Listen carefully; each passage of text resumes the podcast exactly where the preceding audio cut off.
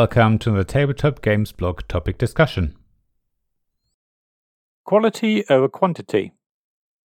Games that take less than 30 minutes to play are usually seen as lighter, because they are often less complex than games with a longer playtime. Sometimes these quick, short games are seen as lesser in some way, or not as important as longer and more complex games.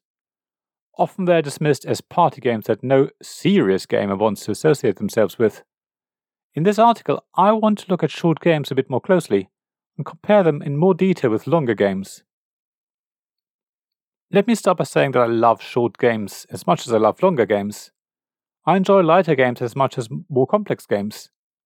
At the end of the day, for me, it depends who I'm playing with and what mood we're all in or how tired and exhausted we all feel. A game that lasts less than 30 minutes to set up, explain, and play can often be a lot more fun than a game that takes 50 minutes to set up, 30 minutes to explain, and 2 hours to play. But of course, not always. Sometimes it's nice to dedicate a number of hours of your time to a single game. So, I definitely do not subscribe to the idea that game length alone defines how good a game is. I also don't think that complexity is a measure of whether a game is worth playing or not, let alone whether a game is a serious game for serious gamers or not. We all like different games for different reasons, and usually we like different games at different times. The obvious advantage of shorter games is that they can easily be played several times in a row. Getting 10 games of 10 minutes or less into one evening is a lot easier than playing a 1 hour game 10 times. That's just maths. However, even playing a 1 hour game twice or two 1 hour games during one game's night is difficult, and that often has to do with the complexity of these games. In general, short games are indeed lighter and have less rules and or decisions complexity, while longer games usually take longer to learn and are more complex to play.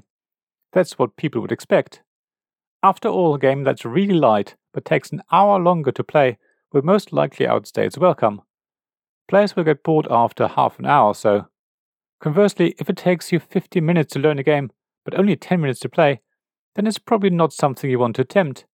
However, there are short games that are quite complex, and long games that are pretty light. For example, a game like The Crew, or to be more precise, One Mission of the Crew, usually takes 15 to 20 minutes to play, yet it is actually quite complex. It even takes a while to learn the game because trick taking is quite a complex concept and quite tricky to fully understand, and even longer to master. However, one of the reasons why people like the game and are happy to accept a relatively long learning time so that you can play it again and again and again.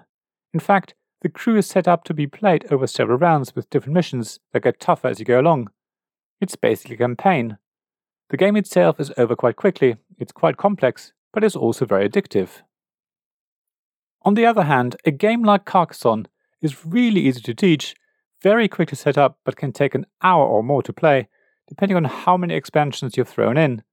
Suddenly, you have a light game that's taking a long time to get through, and I would argue Carcassonne doesn't really outstay its welcome, um, unless you really don't get on with it from the start, of course. At the same time, it's not the sort of game you would want to play multiple times in one game's evening, even though it's a game that will come out again and again over the months and years. It's probably a keeper in your collection.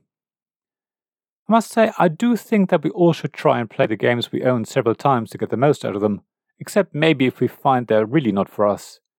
There's no point forcing the issue. However, if we enjoyed a game, we shouldn't just put it to one side just to move on to the next game in our ever growing pile of opportunity, or whatever you want to call the games you own but haven't played yet. It's very tempting to always look for the latest and newest games, the hotness that everyone's talking about. The well known fear of missing out is real, but if you fall for it, you end up never getting around to really appreciating the games you bought, because even when you get a chance to play one of them once, you're immediately on to the next one. You will never or very rarely have time to play a game more than once or twice, which I think is sad. Of course, it's different if you're collecting games rather than buying them to be played. Collectors do generally want their collection to stay pristine, and therefore are not going to play their games very often, if at all.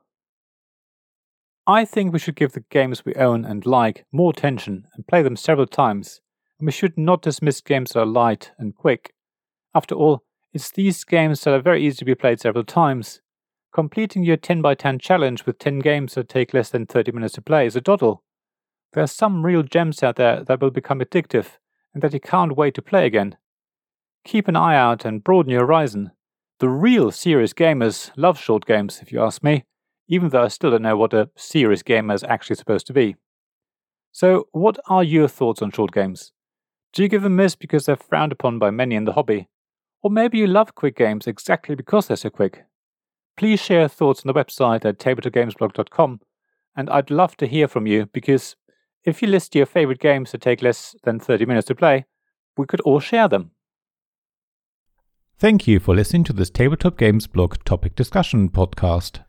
Please check the description below for links mentioned in this episode, as well as to the written version of this article on the blog. If you enjoyed this episode, please subscribe, give us some stars, or leave a review. Please also tell your friends about me, and if you want to offer financial support, check out my Patreon Ko-fi pages, links to which you'll find in the blog at tabletopgamesblog.com. So thank you again for listening, and I hope to see you again soon. This podcast was made possible by the generous help of my Patreon supporters. Royal Patron Sean Newman, Castle Guards David Miller and James Naylor, Dice Masters Alex Bardi, Paul Grogan, and Robin Kay, and Shining Lights Gavin Jones, Sarah Reed, Richard Simpson, and Tim Vernick.